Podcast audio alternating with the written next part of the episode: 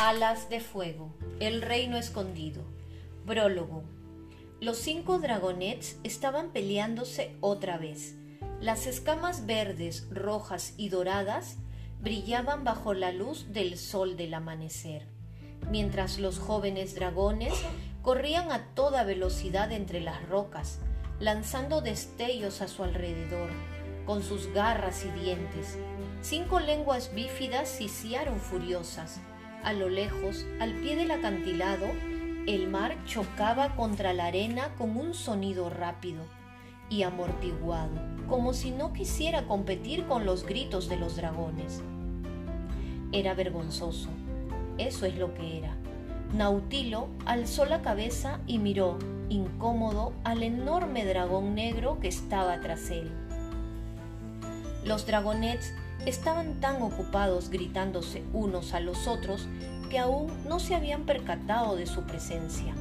El ala marina deseó poder leerle la mente a Oráculo de la misma forma que, sin duda, él estaba leyendo la suya. También deseó que hubiera más garras de la paz a su alrededor, pero cuando se corrió la voz de que el ala nocturna iba a hacerles una visita, la mayoría de ellos había encontrado alguna misión urgente de la que ocuparse en otro lado. Aquella mañana, la guarida del movimiento por la paz de los garras, situada en los acantilados al lado de la costa, estaba prácticamente desierta. De vez en cuando, algún dragón asomaba el hocico desde una de las cuevas, miraba a Oráculo y al instante volvía a desaparecer. Los cinco dragonets eran los únicos que se encontraban en la cima del acantilado. Había más dragones jóvenes viviendo con los garras de la paz, pero no se veía a ninguno de ellos por ningún lado. Aunque por lo visto nadie parecía dispuesto a avisar a los dragonets de la llegada de Oráculo, ni de que iban a ser inspeccionados. Bueno, comentó el ala nocturna, tienen mucha energía. Solo son un plan de refuerzo, le dijo Nautilo a la defensiva. Nadie pensó que al final los fuéramos a necesitar, al menos no a todos. Creímos que quizás a uno o a dos, si algo les pasaba a los originales. No los hemos entrenado demasiado. Ya lo veo. Oráculo entrecerró los ojos cuando vio a Víbora la ala arenosa tropezar con una grieta y al ala lodosa trastabillar tras ella y caerle encima. Con un siseo, Víbora se dio la vuelta rápidamente y le mordió la cola a Ocre, que dejó escapar un aullido quejumbroso. Discúlpame, soltó Nautilo. El ala marina sabía cómo acabaría todo aquello. Se acercó a los dragonets, agarró a Víbora de las orejas y le quitó a Calamar. El pequeño a la marina verde, de en medio antes de que cualquiera de los otros pudiera prenderle fuego a su cola. ¡Parad! sisió Nautilo. Os están observando. Fulgor, el dragonet ala celeste rojo, cerró la boca y miró a su alrededor, inspeccionando las retorcidas rocas del acantilado. Oráculo dio un paso al frente, dejándose ver bajo la luz del amanecer, e inclinando majestuosamente el hocico hacia ellos. Lo sabía, cacareó profecía. La pequeña dragonet a la nocturna. Se bajó de un pilar de piedra y batió las alas orgullosas. Sabía que un ala nocturna iba a venir a vernos. ¿No os dije que esto pasaría, chicos? ¿Ah, sí? preguntó Ocre rascándose su enorme cabeza marrón. No, contestó Víbora. Yo creo que no, añadió Calamar, que aún seguía escondido tras la espalda de Nautilo. Aunque lo hubieras hecho, también predijiste un terremoto, un nuevo Garra de la Paz y algo para desayunar esta semana que no fueran gaviotas, dijo Fulgor. Y ya que nada de eso ha ocurrido, puedes deducir por qué hemos dejado de escucharte. Bueno, lo sabía, dijo Profecía alegremente. Lo vi con mis poderes y también preveo que nos ha traído algo maravilloso para desayunar. ¿A que sí? le preguntó a Oráculo. El ala nocturna parpadeó lentamente. Esto... Nautilo, ¿podemos hablar, por favor? ¿Puedo ir yo también? preguntó la dragonet negra acercándose más oráculo. Nunca había conocido a otro ala nocturna, aunque claro, siento una conexión psíquica brutal con toda nuestra tribu. Tú quédate aquí, le contestó Oráculo poniéndole una garra en el pecho y empujándola de nuevo hacia los otros dragones. La ala nocturna se sentó y se enroscó la cola alrededor de las patas con un bufido de indignación. Oráculo se alejó entre las rocas hasta donde nadie pudiera oírlo. Cuando se giró, se topó con Nautilo justo detrás de él. Para disgusto de Oráculo, Nautilo tenía al pequeño ala marina calamar agarrado a la cola. El ala nocturna le lanzó al dragonet una mirada de desaprobación. No puedo dejarlo solo con ellos, explicó Nautilo. Cuando no los estoy vigilando, uno de ellos lo muerde. O todos, bufó el pequeño dragón verde. Oráculo deslizó la lengua dentro y fuera de la boca pensativo. Mm, lo que está claro, dijo el enorme a la nocturna tras un momento de silencio, es que haber dejado a los dragonets de la profecía al cuidado de los garras de la paz ha sido un error. Tanto a los verdaderos como a los falsos. ¿A quién? preguntó el dragonet. Silencio, ordenó Nautilo tapándole el hocico al dragón con una garra. Miró a Oráculo a la cara y añadió con rapidez. Acuérdate, Calamar, ya os hemos hablado de la profecía. ¿Te acuerdas de la guerra en la que están involucradas todas las tribus? Esa que queréis parar, dijo Calamar, porque somos los buenos, queremos la paz. Correcto, dijo Nautilo, casi correcto. La profecía dice que los cinco dragonets eclosionaron hace más o menos seis años. Un ala marina, un ala celeste, un ala lodosa, un ala arenosa y un ala nocturna serán los encargados de terminar esta guerra. Ellos serán los que elijan qué hermana debe reinar, brasas, ampolla o llamas. Vaya, soltó Calamar. Oye, yo eclosioné hace más o menos seis años ¿En serio? preguntó Oráculo. Apenas tienes el tamaño de un dragonet de tres. Pero tengo una gran personalidad, le informó Calamar, como si se lo hubieran repetido tantas veces a lo largo de su vida que estuviera seguro de que todo el mundo lo sabía. Y tus amigos tienen unos seis años, añadió Nautilo con rapidez. Ellos no son mis amigos, murmuró Calamar. Son todos unos abusones, excepto Profecía, que simplemente está loca. Oráculo miró de nuevo a Profecía. La dragonet a la nocturna estaba sentada encima de una columna retorcida de roca, tan inclinada hacia ellos que corría el riesgo de perder el equilibrio y caerse al suelo. Bueno, Calamar, le dijo Nautilo, ¿y si te dijera que eres uno de los dragonets de la profecía? ¿Qué pensarías de eso? El dragonet le dedicó a Oráculo una mirada astuta. Mm, tendría un tesoro. Tendrías fama y poder, le contestó el ala nocturna. Si haces todo lo que te digamos, lo tendrás. Pero... ¿Y el tesoro? insistió Calamar. Oráculo miró a Nautilo con incredulidad. ¿Está negociando conmigo este dragonet? Me gustan los tesoros, explicó Calamar.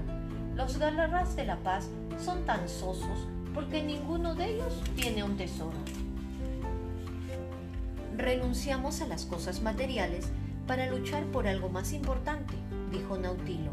La paz es mucho más importante que cualquier joya o que, o que oro, o que el oro. Oye, exclamó Calamar, también quiero un poco de oro. ¿Estarías dispuesto a elegir a la reina a la arenosa que nosotros te digamos que elijas? le preguntó Oráculo. Si es así, quizá podamos hablar de un tesoro. Está bien, dijo Calamar con un brillo extraño en los ojos, pero no quiero que Fulgor forme parte de esto. Él se tiene que quedar aquí. ¿Por qué? ¿Qué le pasa a vuestro ala celeste? preguntó Oráculo a Nautilo. Nada, le contestó el ala marina, pero es que hoy se han peleado. Nos peleamos todos los días, exclamó Calamar, porque es malvado. El ala celeste es innegociable, le dijo Oráculo. Tú eres el no neciable, le contestó Calamar. Calamar, tengo un poco más de educación, amonestó Nautilo, cansado. Preveo que voy a arrepentirme de esto, soltó Oráculo, frunciendo el ceño hacia los dos alas marinas. Pero a partir de ahora, yo me encargaré del entrenamiento de los dragonets de la profecía. Se les ha consentido demasiado durante mucho tiempo. Es obvio que necesitan una guía mejor. ¿Qué significa eso? preguntó Nautilo. Un miedo visceral empezó a recorrerle las escamas. El ala marina miró a Calamar. Quizás deberían haber elegido otro ala marina para que fuera dragonet falso de la profecía. Si Oráculo le hace daño a Calamar, si le ocurre algo, su madre me mata, pensó Nautilo. Significa que se vienen conmigo, sentenció Oráculo con un latigazo de su cola. ¿A dónde? preguntó Calamar. Lo sabrás cuando lleguemos, contestó el ala nocturna. Y si sabes lo que te conviene, dejarás de preguntarme tonterías y harás lo que te digo. Eso puedo hacerlo, respondió Calamar. Que tengas suerte con Fulgor y Víbora, dijo tras lo cual se quedó pensando un momento. Y ya que estamos, con profecía también. No, espera, dijo Nautilo mientras intentaba llenar sus pensamientos de ruido para que el ala nocturna no pudiera leerle la mente. No puedes llevártelos, excepto profecía, que la trajiste tú. Los padres de todos estos dragonets forman parte de los garras. Así es como conseguimos sus huevos. Ellos no, que te, no querrán que te los lleves. Excepto Ocre, aportó Calamar. A su madre no le importará, es un ala lodosa. Callaos, espetó Oráculo. El ala nocturna estudió a Nautilo entrecerrando sus ojos negros. No pienses, no pienses, no pienses, repetía el ala marina a sí mismo. Por las tres lunas, dijo Oráculo con disgusto. Este dragonet es tu hijo. Nautilo bajó la mirada y la fijó en sus garras. Le había parecido una buena idea cuando los garras de la paz decidieron tener dragonets de repuestos. Calamar eclosionó más o menos durante la fecha indicada, si no exactamente en la noche más brillante. Y eso significaba que todos los miembros del movimiento trataban al dragonet como la preciosa criatura que Nautilo sabía que era. Claro que lo soy, dijo Calamar. ¿No es una divertida coincidencia? ¡Caray! Soy el hijo del líder de los Garras de la Paz y uno de los dragonets del destino, dijo hinchando el pecho. Soy incluso más importante de lo que pensaba. Dicho esto, volvió pavoneándose hasta donde estaban los otros dragonets, olvidando, como solía hacer, que a ninguno le gustaba escuchar lo importante que era, y que no tardaría en demasiado en acabar con el hocico chamuscado. Nautilo lo vio marchar, preguntándose cómo se había podido estropear todo tanto. ¿Por qué habían accedido los garras a trabajar con Oráculo? por qué habían decidido involucrarse con la profecía y cómo era posible que hubieran perdido a los dragonets auténticos. Aquella última pregunta era la que de verdad lo estaba volviendo loco. Rapaz, Desierto y Membranas deberían haber podido manejar a sus cinco dragonets, especialmente cuando se suponía que estaban atrapados en una cueva secreta. En vez de eso, los cinco dragonets habían escapado y era muy probable que después hubieran matado a la reina escarlata de los alas celestes, sumiendo al reino celeste en una revuelta política. Además, habían hecho que la reina coral les diera la espalda a sus aliados, habían destrozado el palacio de los alas marinas y habían desaparecido una vez más entre los bosques salvajes de Pirria. Peor aún, ya no quedaba nadie a quien poder castigar Rapaz y Desierto estaban muertos, y Membranas había conseguido escabullirse de los garras y había desaparecido. ¿Y quién sabía dónde estaban los dragonets y cuándo volverían a aparecer con su espectacular talento para problemas y caos? Una coincidencia muy oportuna, dijo Oráculo, repitiendo las palabras de Calamar. No parecía muy impresionado. Bueno, dijo Nautilo, pensé, ¿por qué no? Claro que ninguno de estos cinco dragonets eclosionaron en la noche más brillante. Si no, serían los verdaderos dragonets de la profecía, ¿verdad? Pero tienen la misma edad y nadie más tiene que saber es el resto, excepto aquellos que estuvieron presentes durante los nacimientos. Reflexionó Oráculo. Sería todo más limpio si pudiéramos matar a todos los testigos. Nautilo palideció. ¿Los padres contaban como testigos?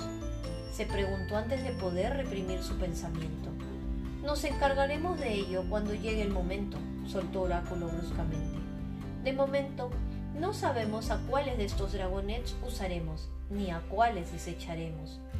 Oráculo le lanzó una mirada a Profecía, que en aquellos momentos no paraba de interrogar a Calamar. Nautilo sintió que, sintió que estaba a punto de desmayarse. ¿Desechar? repitió. El ala nocturna bufó. Muy bien.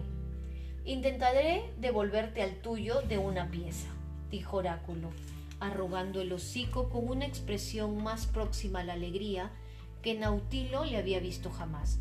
Pero, ¿acaso la paz no es lo más importante a la Marina? ¿No les dices todo el tiempo a tus garras que estén dispuestos a hacer cualquier sacrificio para acabar con esta guerra? Sí, pero fue idea tuya lo de tener unos dragonets de repuesto. Una buena idea, como se ha demostrado, ya que los de verdad han resultado ser insatisfactorios. Sisió Oráculo con suavidad. Así que nos desharemos de los más peligrosos y yo mismo entrenaré a sus repuestos. El ala nocturna sonrió de una forma tan terrorífica que Nautilo sintió náuseas. Y entonces nos ocuparemos de que la profecía se cumpla de la forma que debe cumplirse.